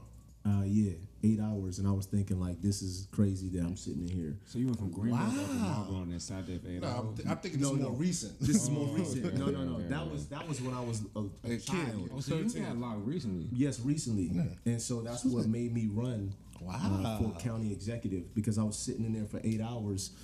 Again, I, I didn't wear a mask at LA Fitness. That was that was the issue, and they called the police. That's not due process. That's not due Uh, process. listen, they don't care. That's what I'm saying, and they shackled me hands and feet. I was in there shackled For the like- mask. For the mask, bro. Rapists don't even get that. That's Man. what I'm saying. That's- Murderers don't even get that. And so I'm sitting there like, how, what, How did I what's going, get here? How did I get here? Because of a mask. Wow. And then y'all Wow. treatment, they cussing at me crazy, right? And then and I see how they cussing at everybody else. I'm like, this can't be real. Mm. Right? And this is Prince George's County where we predominantly black. Like, Black. we treating people like you this. talking to me like that, Yeah, and it, and you like me? right. So I just sat in there. I was like, how do the people not go through this? Mm. And so that's when I decided to run. I was like, man, It was just got- that simple. It was just that simple. I love that. To be fair, Leigh, ah. niggas don't got your money, man. But so, and I'm glad you said that. But that's who I do it for. Yeah. Because people can't go and run after they go through some bullshit. You know how many times a motherfucker was like, yo, I want to do something? He But- had the means. I, to do it, the time, the means. And that's why I said it, Chuck. Right. Because that's why I feel like you're not a politician. Right. Yeah, no, no, no. Listen, you listen. I was like, nah, maybe you've done a, you've dispelled all rumors. No, All rumors, no that is- politician in this I guy. have way hard hitting questions for you. No politician in this I guy. have way more hard hitting questions. I hit Charles early in the group chat. I was I like, got- Charles, I have one more. Politicians are liars. We in this nigga with all the hard hitting questions. No bullshit. Listen, all the what's- journalism bullshit. We going at Once it he said, it. once he started, it was like, yo, I have a little strippers. I was like, all right. Oh yeah, yeah. yeah. We- I knew said, the vibes can we- were. But can we talk about the strippers? I knew what the vibes were. I was like, My okay. last, um, He's an not ally. kind of political question is, housing in this area is crazy to me. Yes. Like every time I look up, Yes, there's a new homeowner. Talk your townhome. There's a new. There's no parks for kids. There's just like nothing in between. I'm glad you said that. Uh, Talk like I, I, as you know, someone like. Does that not disturb you? Yeah, nah, because it, it disturbs you. So I'm saying, like I said earlier, I'm just like any other resident. Like you just said, there's a bunch of townhomes being built. What about the schools? We already overcrowded. You know what I mean? So the teachers are already overwhelmed. Yes. Right? The kids are overcrowded in these schools. How are you continuously building new townhomes, new developments, and where are you putting the people? Where are you mm. putting the kids? no rec right? And then centers. no rec centers, no programs, no People nothing. talk about crime and stuff. Like what? What happened? Like how does? Where do you want the kids to go except the and do streets? right exactly except the streets but that's what i'm saying again i think we talked about it too earlier it's it's money in that for mm-hmm. them mm. it's money in crime for them Yeah. it ain't no money in doing good but if we change So the dynamics, know the state of Maryland get paid for you to go to Upper Marlboro? That's what he's saying. yeah. that's what he's saying. There's no, there's no benefit to, there's no profit in good in, behavior. in good behavior but so if if we turn that into um, something different right now their economics is on a downturn and if we try to make it where people getting paid for good right now our economic you know development will be something where Say, they You gotta have some grants for these kids, for up in, you know, young people, Yeah. business, Right. something. Something. Start working for park and planning or something. Exactly, Put them in and- a job like, oh yeah, you're a camp counselor. You know what I'm Exactly, but, Like, but it's not even camp counselors. It's just like you talked about IT counselors. like now we can pay you to right Yes. develop these kids mm-hmm. into IT, you know, professionals and getting jobs when they finish a Okay. high school and they had get that the, internships uh, and all that. They had that at the complex. I don't know if they still have Right, it. right, but Sports but, and learning. For sports and learning Right, but it needs to be more. Yeah. you know, what I'm saying? that's all I'm saying. And just like it's, they build more jails and Yeah. prisons and this, we need to be build more Yeah. community centers and I love uh, that. have you been to the IT community center in Oxon Hill? No, I I'm gonna haven't. send you the address. Yeah, please do that because I. I, I need to 'Cause they be here. a- Right. no, they sent they built a whole IT community center in um I want to say it's like not it's like right off Tucker Road, Mm-hmm. not far from Tucker Road, like the little pool jump. Uh, where they had all the go-go's at, but they have like an actual IT jump. Like it's set up like a rec center, Mm-hmm. but the only thing they have that's recreational is the basketball court, and then like the weights and all that treadmills. But the rest of the facility is strictly IT. See, I, I need to see that. I need to check that out. But and that's just my point is we need to build more of those. Yeah.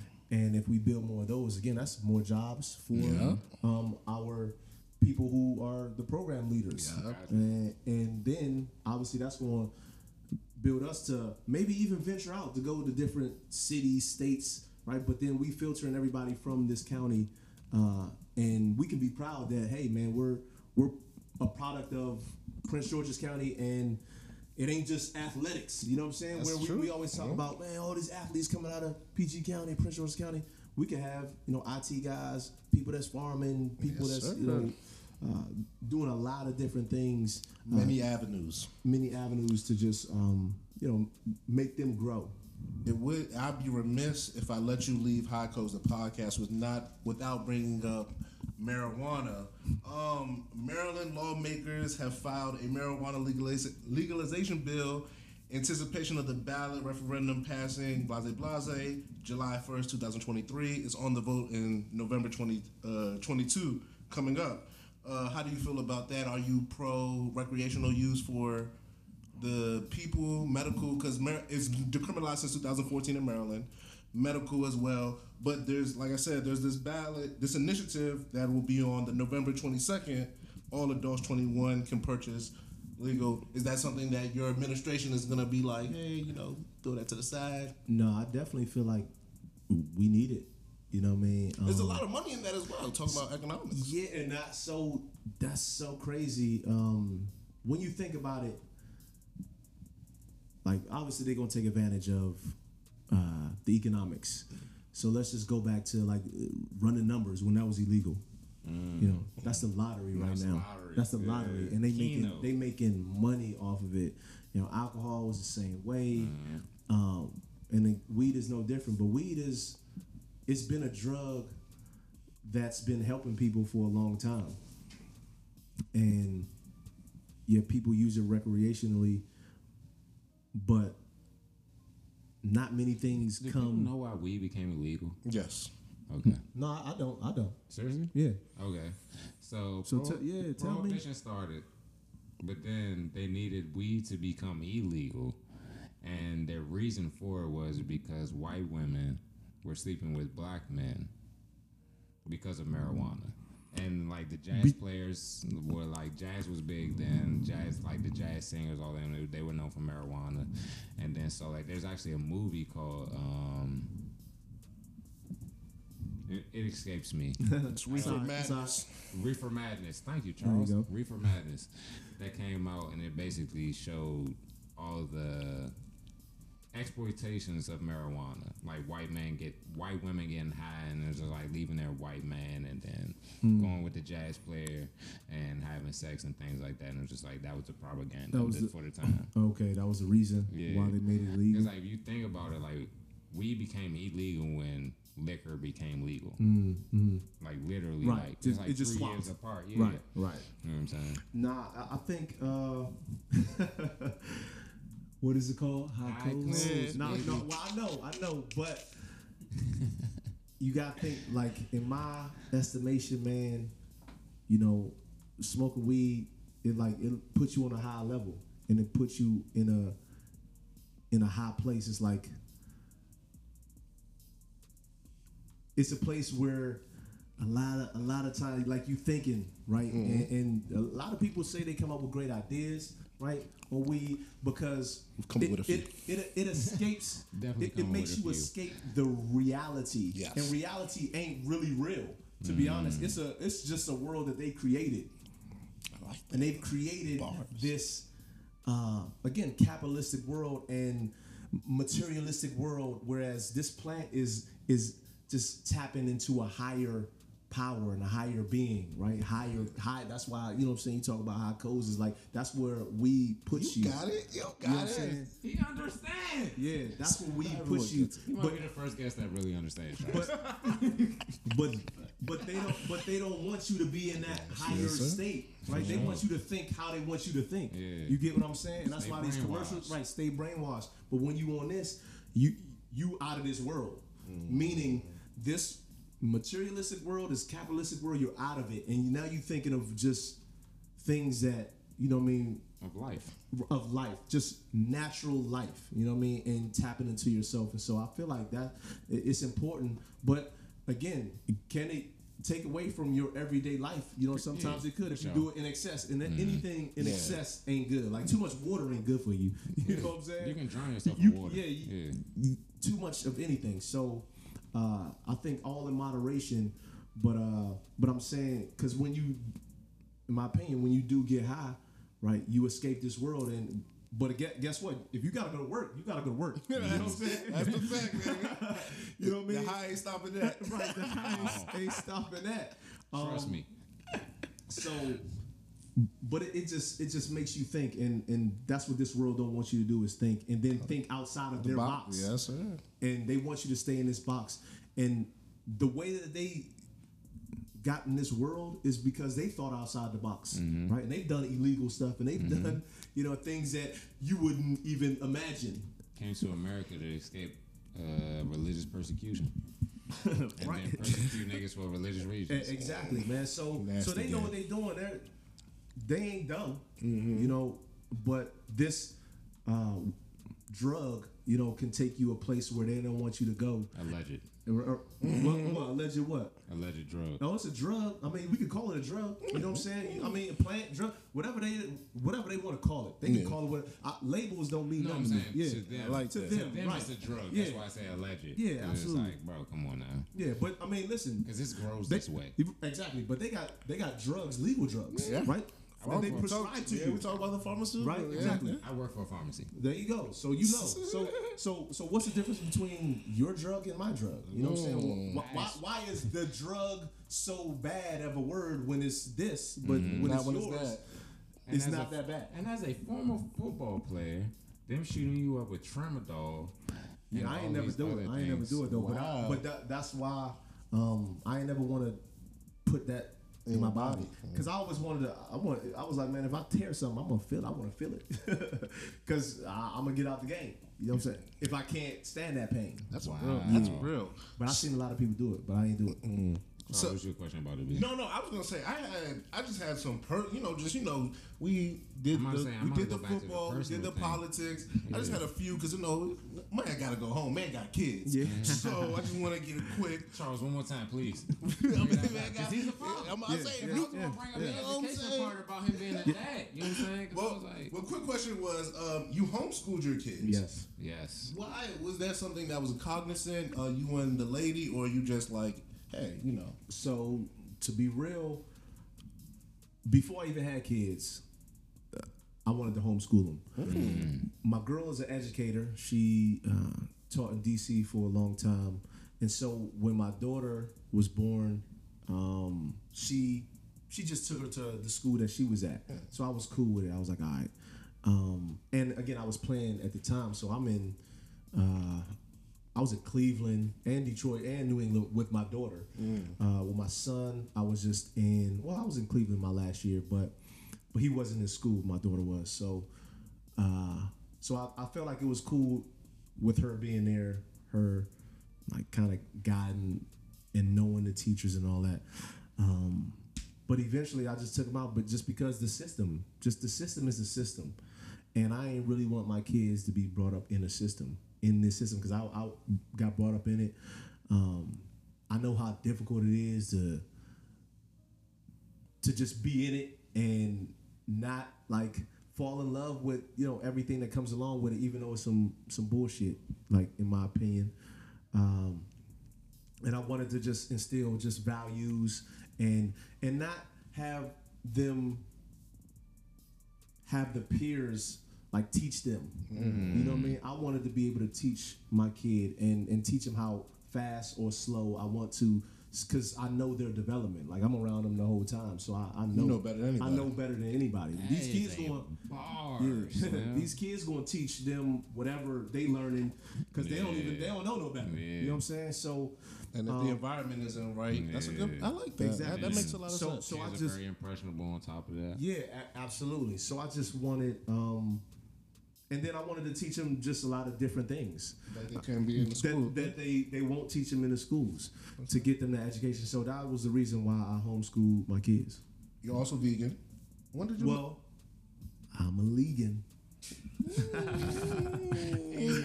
Yeah, You can't do that. Now you gotta explain to me. You can't do that to me and not explain. I'm going to, and it's a simple explanation. Talk to me. Legan, eat whatever the fuck you want. That's I like that. Right, I, I talked to, about it. I don't like labels, right? Like Like, that. people, this is what America do. They label you. You know what I'm mm. saying? So if, if I'm a vegan and I want to eat chicken one Yeah, time, Yeah, some- it's like, oh, I thought you were vegan. Nah, that's true. But this farm raised Yeah, though. yeah. Dab me up. Yeah. Dab me up on that I one. thought you was vegan. I like no, that. man. One more time, we like, one more yeah. time. You know what I'm saying? I'm, I want to do what I want. I want the freedom, right, to do what I want. Again, I go to Africa a lot. I do eat their meat over there sometimes if I feel like it. You know what I mean? So I don't different, consider though, Chance. myself- That's allowed. Hmm? There's some allowed meat over there. yeah, though. yeah, So, absolutely. So, so, so I'm a, I'm a legan. The league, I like that. Tanzania. You were there two top during the pandemic, 2020. multiple Yeah, times. multiple times. You say like going over there, I, even off camera, you were like, you know, that's where you gotta get to. but after he, after he, after he's your county executive, don't forget Yeah, that. yeah. Um, but what's the what's the experience or what's the the energy like over there, and why do you seem to enjoy it so much? Man, just talking about that plant, man, it's just natural, right? You just in a natural state. I can tell you, I've been going out of the country since like, uh, consistently, like after I finished playing, like 2013, I believe. And like you just see the different cultures, and it's just so much different than America, and mm-hmm. the relaxation of life over in other countries. And Africa was just took it to another level, a different level.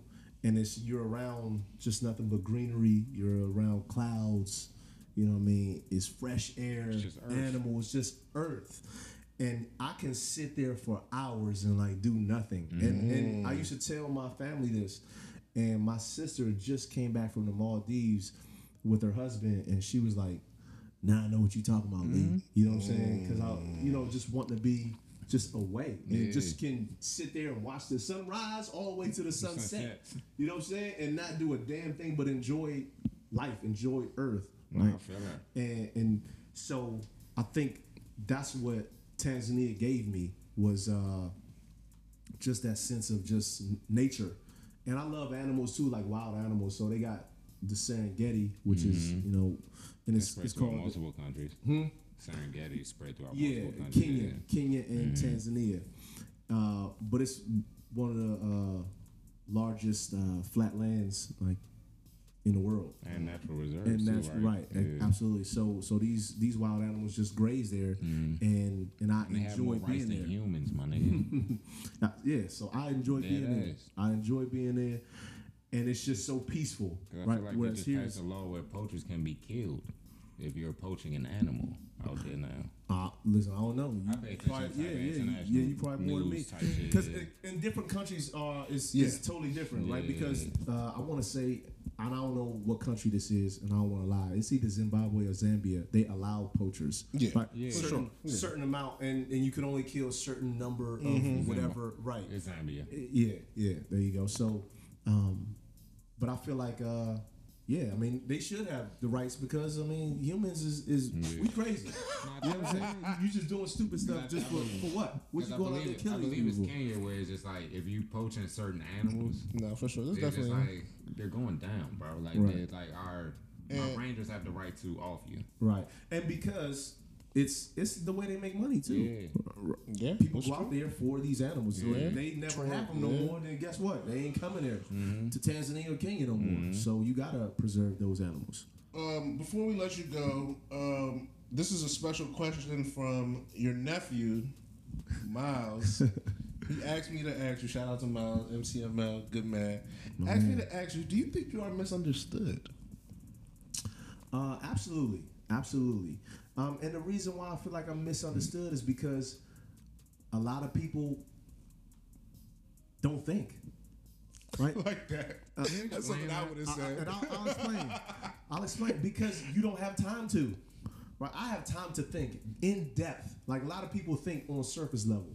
People talk about, man, you got you going deep, right? That's the root of problems. Is that's how you solve them. You know what I'm saying? Go You deep, yeah. You, got to go deep. A lot of people are surface level. That's why we read headlines, right? And and you run with a headline. thumbnails. Right, thumbnails, right. Because guess what? You got a lot of stuff on your Mm-hmm. plate during the day, right, to worry about. And the way I talk is is definitely different. And like you said, things need to be explained a lot.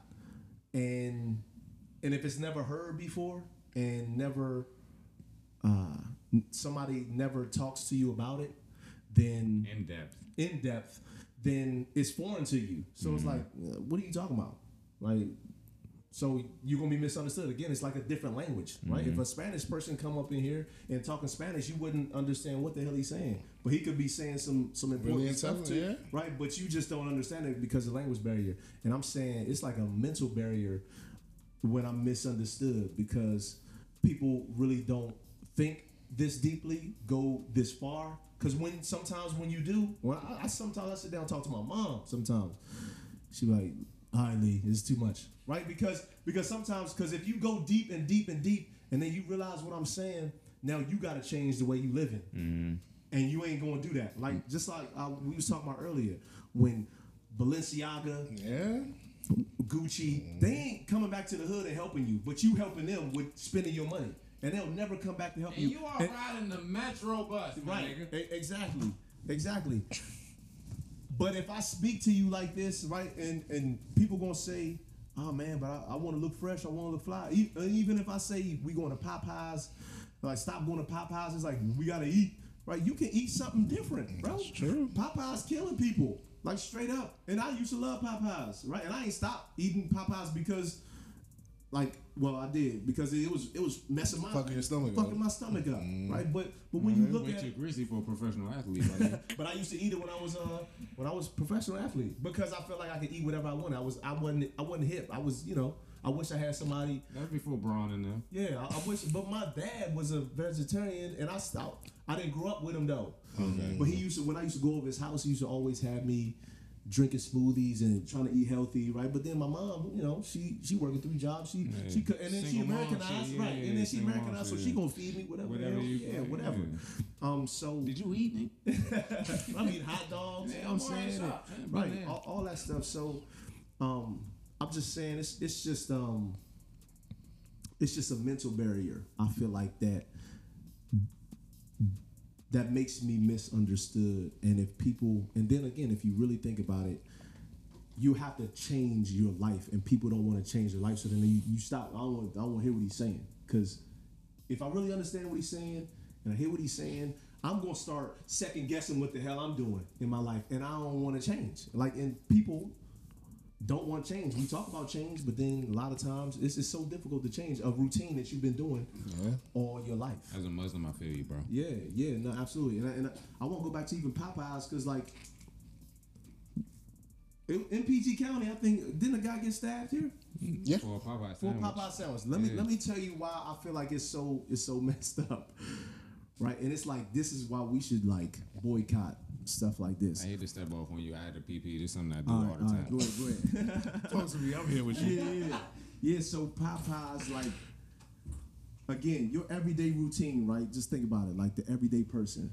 You live in life.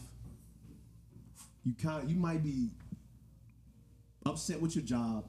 You know what I'm saying? Already, because you don't really want to work there, but you got to work. Then somebody might, you know, mess up your mm-hmm. day. You know what I mean? All you looking forward to is this Popeyes chicken sandwich, right? You get what I'm saying? And this was in the height of all that, that Yeah, the chicken sandwich, sandwich. yeah. You limiting the sandwiches. You creating that demand. You're creating this hysteria. Then you're gonna limit it. So now I'm I'm going through all this stuff during the day, and all I got to look forward to is this Popeyes chicken sandwich. And now it's a long line. Mm. Now now you mad again. Now somebody step in front of you. You mad because shit, they might run out. Yeah. So I'm pissed off. So yeah, you want you creating they you creating this. You telling me you can't? You got so much money you can create to where you ain't got this. Everyone can have a sandwich. Everybody Plus can have a sandwich. Plus one.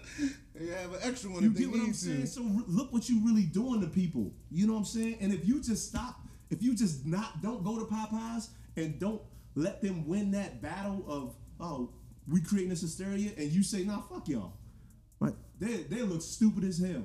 You know what I'm saying? They have endless chicken sandwiches. nothing to do with yeah, them. yeah, nothing to do with them. Now you wasted your commercial money, your money, right? You know what I'm saying? But it's like, but we feed into the advertising that they give us all the time, and they always win. And so that's what I'm saying. I'm misunderstood because I have a, just a different mind of like what to do. I I wanted we should have blacked out the Olympics when they talked about. Um People couldn't wear Black Lives Or Matter stuff. or kneel or any sort of symbol. Yeah. Ah, well, then black people, we'll, we'll show you how much Black Lives Matter in this Olympics. We ain't going. But see, people think like, oh, well, I worked so hard for this. Uh, But what you get out of it? A medal? Then what? Right? People still mistreat, sacrifice. Yeah, People still mistreating you all the time. They telling you what you can and can't do. It, like I'm just, I, I just have a different mind. You know what I'm saying? And that's why I misunderstood it. So it, it goes deep, right? And sometimes, like, and that's why I be telling my girl a lot of times it takes me a long time to to, to talk. Like my explanations need in depth, um, you know, things to make you understand what I mean. And so if, if I don't give it to you right, like in depth, you won't ever understand what I'm They say saying. most geniuses won't be uh, understood till later, so uh, Yeah. it's, just, it's, just, it's part of the game. Yeah, it's part of the it's a game. fact. It's a part fact. of the game. Um, Leigh, want to say thank you for coming here. This will be your next county executive. Yeah, Book man. it. We know it. Early voting is July 7th through 14th, and election day is July 19th. Early voting July 7th through 14th. Look it up. Lo- local election place. Make sure you get it. And July 19th is election day. They got sample ballots. Early vote. These are nasty words. It's criminal. If you look inside, They got they got names Already no, filled out. These are bad vibes. Lee May I see. Come on, look at it. Look, Yeah, look at they it. got a sample ballot, but they very, circling. very it. nasty How word. you gonna pre-circle somebody's name? Yeah, We was talking about it earlier, man. It's Yeah. very nasty. It's criminal. And again, it's what they do is is how they commercialize This is things. propaganda. Yeah. They tell you they tell you what to buy, they tell you who to vote for, they tell you everything. Right? And most people are going to do this. Yeah. Right? Just like I'm telling on a television, mm-hmm. most people are gonna do what they say to do on television. Oh, I love that pizza. That look good. I'm gonna go and then you know when you get it, it ain't it don't It's look not gonna like be that. It ain't gonna be that. Right? Mm-hmm. But it's, it's still good though. That's see that's a problem, right? It's it's good, but it ain't good for you at the This is day. nasty work. Leigh, Right. is there anything you want to say, finally, to the people before you step? You have been an amazing guest, amazing stories, amazing insight. Once again, thank you. Thank you guys. Nah, I mean just just what you said, man. July seventh through the fourteenth, early vote. Um, July nineteenth is voting. Like we really got to make a change, especially our demographic. You know, black men and young black men. Uh, we got to get out to the polls, right, to make a change. Uh, we can't have these old politicians in here telling us what to do anymore. Again, having these sample ballots and sit up here, the propaganda. ridiculous. It's it's ridiculous, and the only way This some all this is going to shit right change. here. Yeah, only way it's gonna change is if we go out and vote.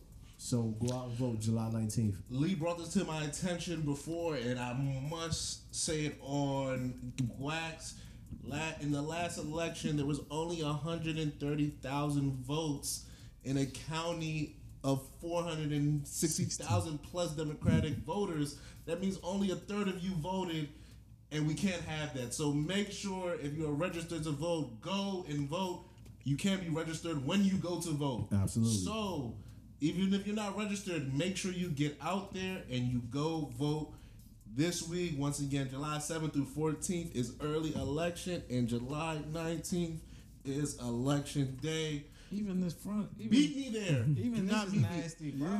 Beat me there. Do not meet me there. Put these people on the front. Right. And and tell a friend and tell a friend and family members, all of that, Yeah. because word of mouth is gonna be what's getting to everybody, right? You got I, I ain't gonna be able to reach the 460 something 1000 Mm-hmm. people that's out there, but right, you can reach those people with your words. Uh, it's a small world out there, man. I, I know. separation, Yeah, exactly. So I know people that you know, and they know people that I know.